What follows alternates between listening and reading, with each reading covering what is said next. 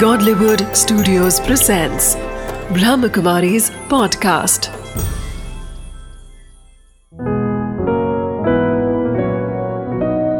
ज़िंदगी बने आसान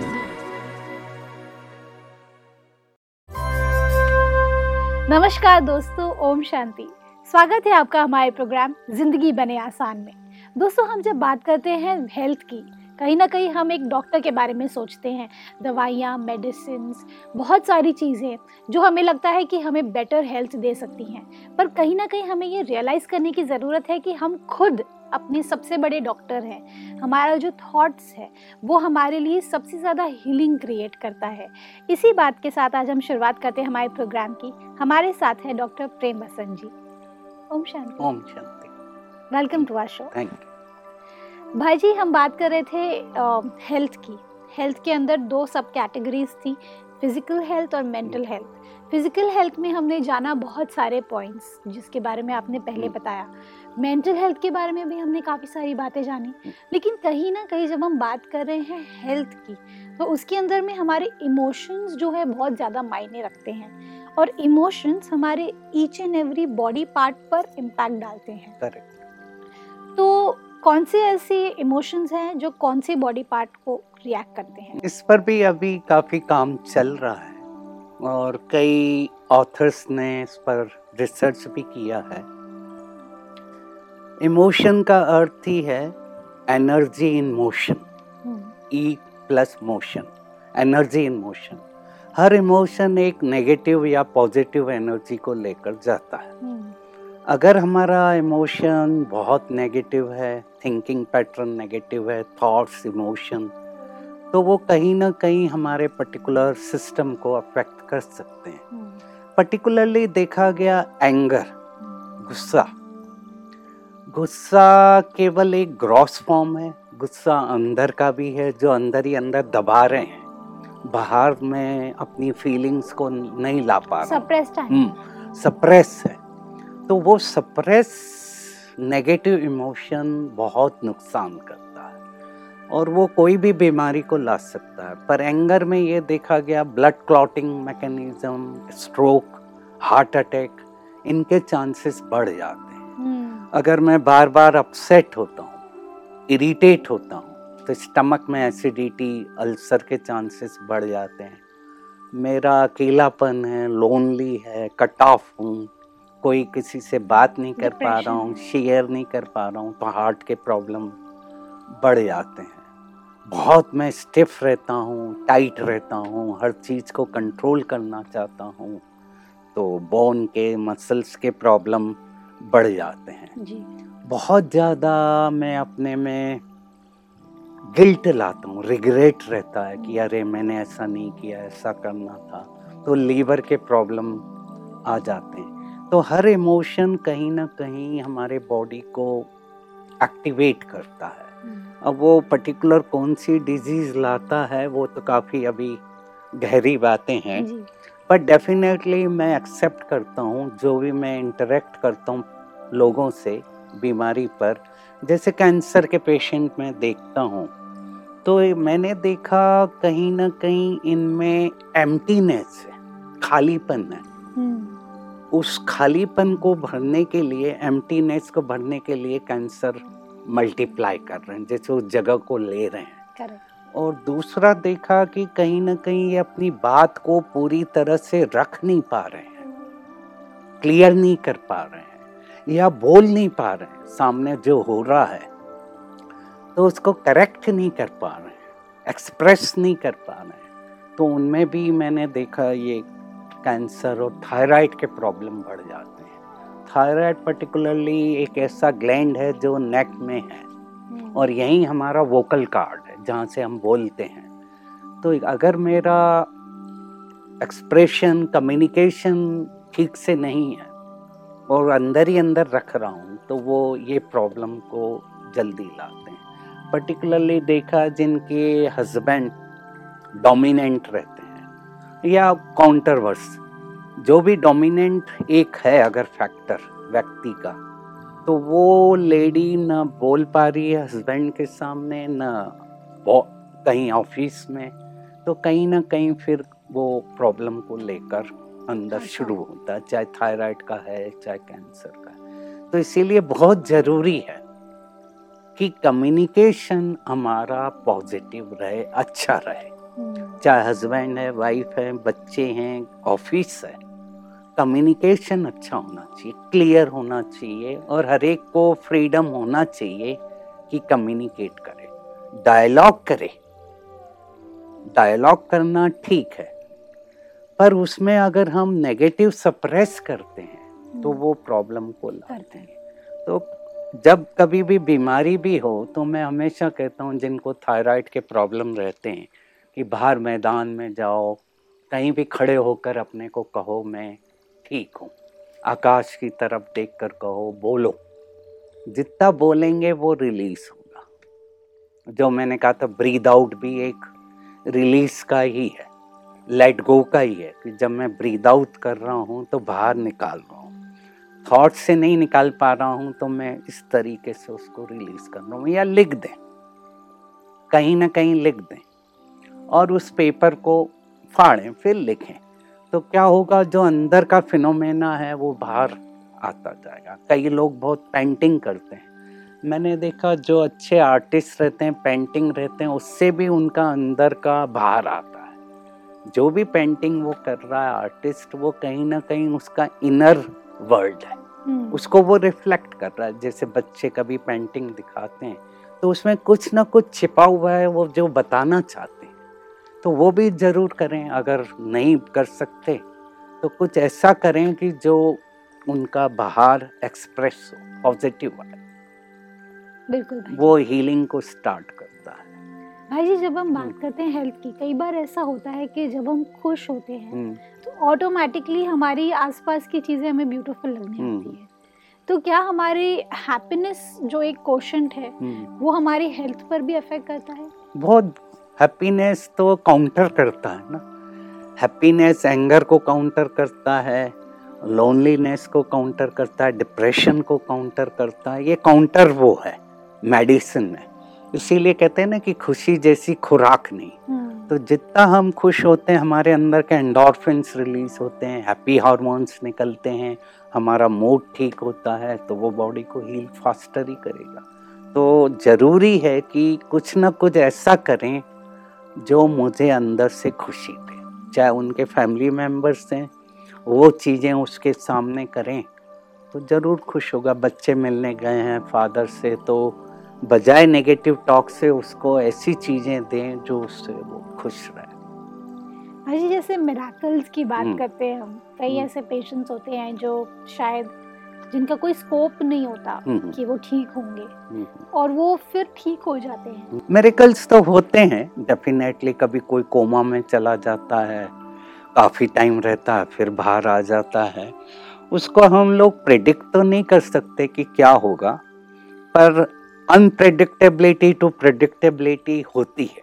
उसको हम एक्सेप्ट करते हैं और उसका कोई एक्सप्लेनेशन लॉजिकल एक्सप्लेनेशन या मेडिकल एक्सप्लेनेशन नहीं होता। कहीं ना कहीं उसके अंदर की जो चीज़ें हैं शुरू हो जाती एक्टिवेट हो जाती हैं तो वो काम करना शुरू होती है। मेरे कल होते हैं कई बीमारियाँ ऐसी होती है जो ठीक नहीं हो रही होती है और फिर कुछ नॉन मेडिकल ट्रीटमेंट से ठीक हो जाती हैं तो मेरे कल होते हैं। भाई जी जैसे हम बात कर रहे थे ऑर्गन्स की हम्म, हमारे जो सेंस ऑर्गन्स हैं। हम्म। क्या वो कहीं ना कहीं हमारे थॉट्स पर निर्भर करता है कि वो प्रॉपरली फ़ंक्शन करते हैं? या इट्स जस्ट मेडिकल मेडिकली अगर हम मेडिसिन से इसको क्योर करना चाहें तो हम्म। हमारे जो ऑर्गन्स हैं वो ठीक रह सकते हैं। हम्म, या हमारी थॉट्स पर भी उसका इम्पैक्ट पड़ता है। जैसे हम जैसे देखते हैं जो हम देखते हैं वो हम्म। हमारी आँखों को ठीक रखता है हम्म, या जो हम सुनते हैं। हम्म। क्या वो सुपरफिशियली हमें अपने इम्पैक्ट करता है हम्म। या इट्स जस्ट नॉर्मल फिनोमेना नहीं दोनों है। कि मेडिसिन तो ठीक करती है पर्टिकुलर सिस्टम को ऑर्गन को या पर्टिकुलर बीमारी को जो भी ट्रीटमेंट दे रहे हैं जो भी थेरेपी दे रहे हैं। पर डेफिनेटली हमारे खुद के थॉट पैटर्न भी हेल्प करते हैं। क्योर करते हैं और बिना दवाई के वो भी देखा गया है दोनों थ्योरीज हैं। कि जिन्होंने दवाई नहीं ली और ठीक हो गए। कुछ कैंसर के ऐसे भी पेशेंट हैं जिन्होंने कुछ ट्रीटमेंट नहीं लिया और ठीक हो गए। तो पर एज ए डॉक्टर क्योंकि मैं डॉक्टर हूँ तो दोनों चीज़ें बताऊँगा कि दोनों पॉसिबल होती हैं कभी कभी और मेरेकल्स भी होते हैं तो हमें दोनों को ब्लाइंड करना पड़ता है। ट्रीटमेंट तो लेना है, आज के साइंटिफिक वर्ल्ड में मैं कहूँ ट्रीटमेंट नहीं लें तो वो पॉसिबल नहीं है। ट्रीटमेंट लें और देखें क्या सूट कर रहा है मेरे को। वो ट्रीटमेंट लें और फिर अपने अंदर के इनर हीलिंग को एक्टिवेट करें। इसीलिए हम हमेशा कहते हैं हेल्दी हेल्दी का मतलब ही है हील्ड है। अपने को आप ठीक कर सकते हो। स्वास्थ्य स्व और आस्था। मेरी खुद का बिलीफ सिस्टम अच्छा होगा जिस पर हम लोगों ने काफ़ी डायलॉग किया। कि जितना मेरा पैटर्न अच्छा होगा अंदर का पॉजिटिव होगा कि हर चीज़ काम कर रही है। हम्म। जो भी ट्रीटमेंट चाहे होम्योपैथिक है एलोपैथिक है हीलिंग है कलर थेरेपी है जो भी ले रहा हूँ वो काम कर रही है। तो वो काम करेगी। ये अगर हमने सीख लिया उसके बारे में कुछ भी नेगेटिव नहीं बोलना। है हम्म, जो हम बार बार कह रहे थे कई लोग बार बार उसको रिवाइज करते हैं एग्जैक्टली कंसोलिडेट करते हैं री करते हैं वो गलत सबसे होता है और उसके कारण ही ज़्यादा नुकसान होता है। तो वो री को कम कर दें बिल्कुल ख़त्म कर दें और जो हो रहा है उसको एक्सेप्ट करते हुए चलेंगे तो मेरे ख्याल से वो दवाई भी काम करेगी चाहे वो नॉन मेडिकल ट्रीटमेंट है। जी भाई। भाई जी हम जैसे बात कर रहे थे हेल्थ की हम्म। अब उसमें कई बार ऐसा होता है कि हम पूरी तरह से हार्ट ब्रोक हो जाते हैं। हम्म, बहुत ज़्यादा लास्ट स्टेज ऑफ़ किसी बीमारी का है सपोज़ कैंसर का है या किसी चीज़ का है। तो वो एक रे ऑफ़ होप की जो बात कर रहे हैं हम ज़िंदगी में वो रे ऑफ़ होप कहाँ से आए? क्योंकि हमारे शायद कई बार होता है कि हमारे जो जो हमारे रिलेटिव्स है उन्होंने भी साथ छोड़ दिया होता है वो भी हम्म। समझते हैं कि नहीं। अब तो जाने का समय हम्म। आ गया तो ऐसा क्या हो कि एक सेकंड में वो एक थॉट आए और फिर हम थोड़ा सा एक। होप लेकर के आगे बढ़ सके as a doctor what you can suggest hope बहुत इम्पोर्टेंट फैक्टर है जो मैं कह रहा था पर्पस मीनिंग होप अगर होप रहता है तो व्यक्ति आगे मूव करता है अब कई केसेस में टर्मिनल प्रॉब्लम है टर्मिनल इलनेस है और हम्म। हमें पता है कि अब इससे ज़्यादा कुछ नहीं होगा। तो वहाँ एक्सेप्टेंस भी करना पड़ेगा सबको खुद को रिलेटिव्स को फैमिली को। और वही काम आता है स्पिरिचुअलिटी वहाँ काम आता है कि अब मेरी जर्नी खत्म होने वाली है। हम्म, नेक्स्ट जर्नी मेरे को स्टार्ट करनी है। तो वो होप है कि अभी मेरा साइकिल चल रहा है।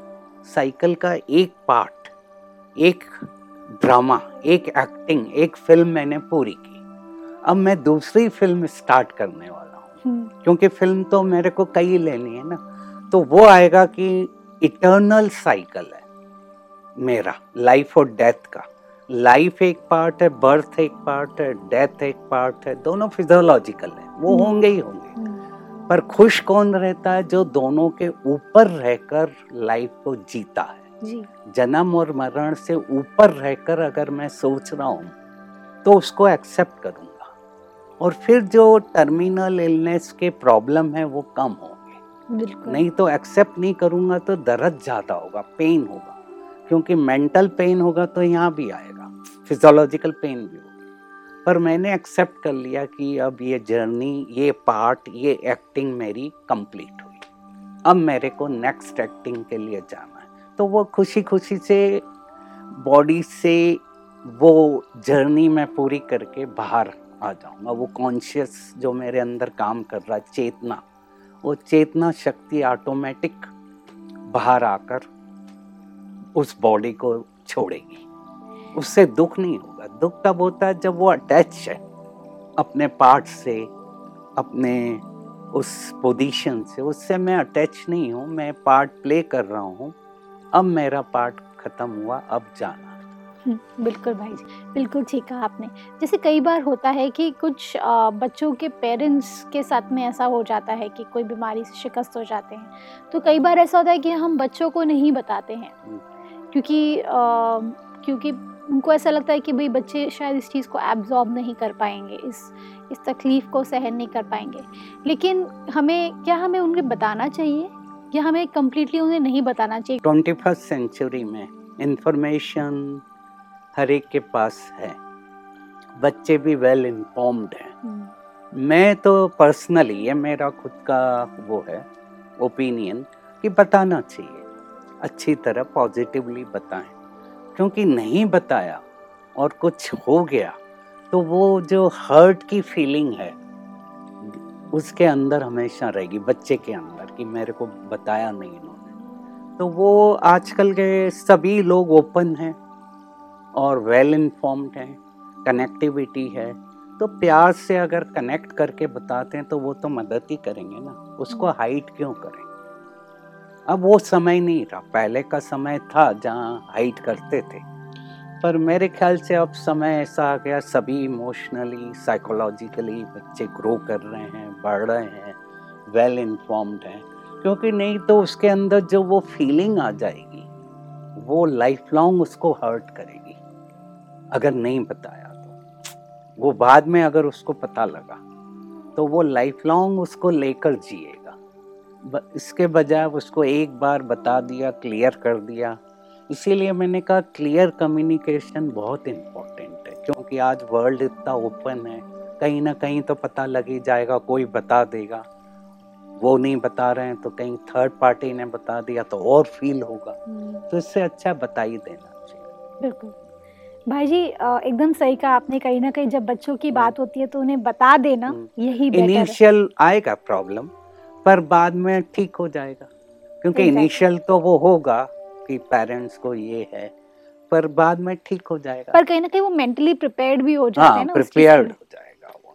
एग्जैक्टली करेक्ट भाई जी जैसे हम बात कर रहे हैं ओल्ड एज की हम्म। एक जब बुढ़ापा आ जाता है उस समय अगर कोई बीमारी आती है हमारे अंदर में कई बार होता है कि हमारे बच्चे हमें सपोर्ट तो करते हैं हम्म।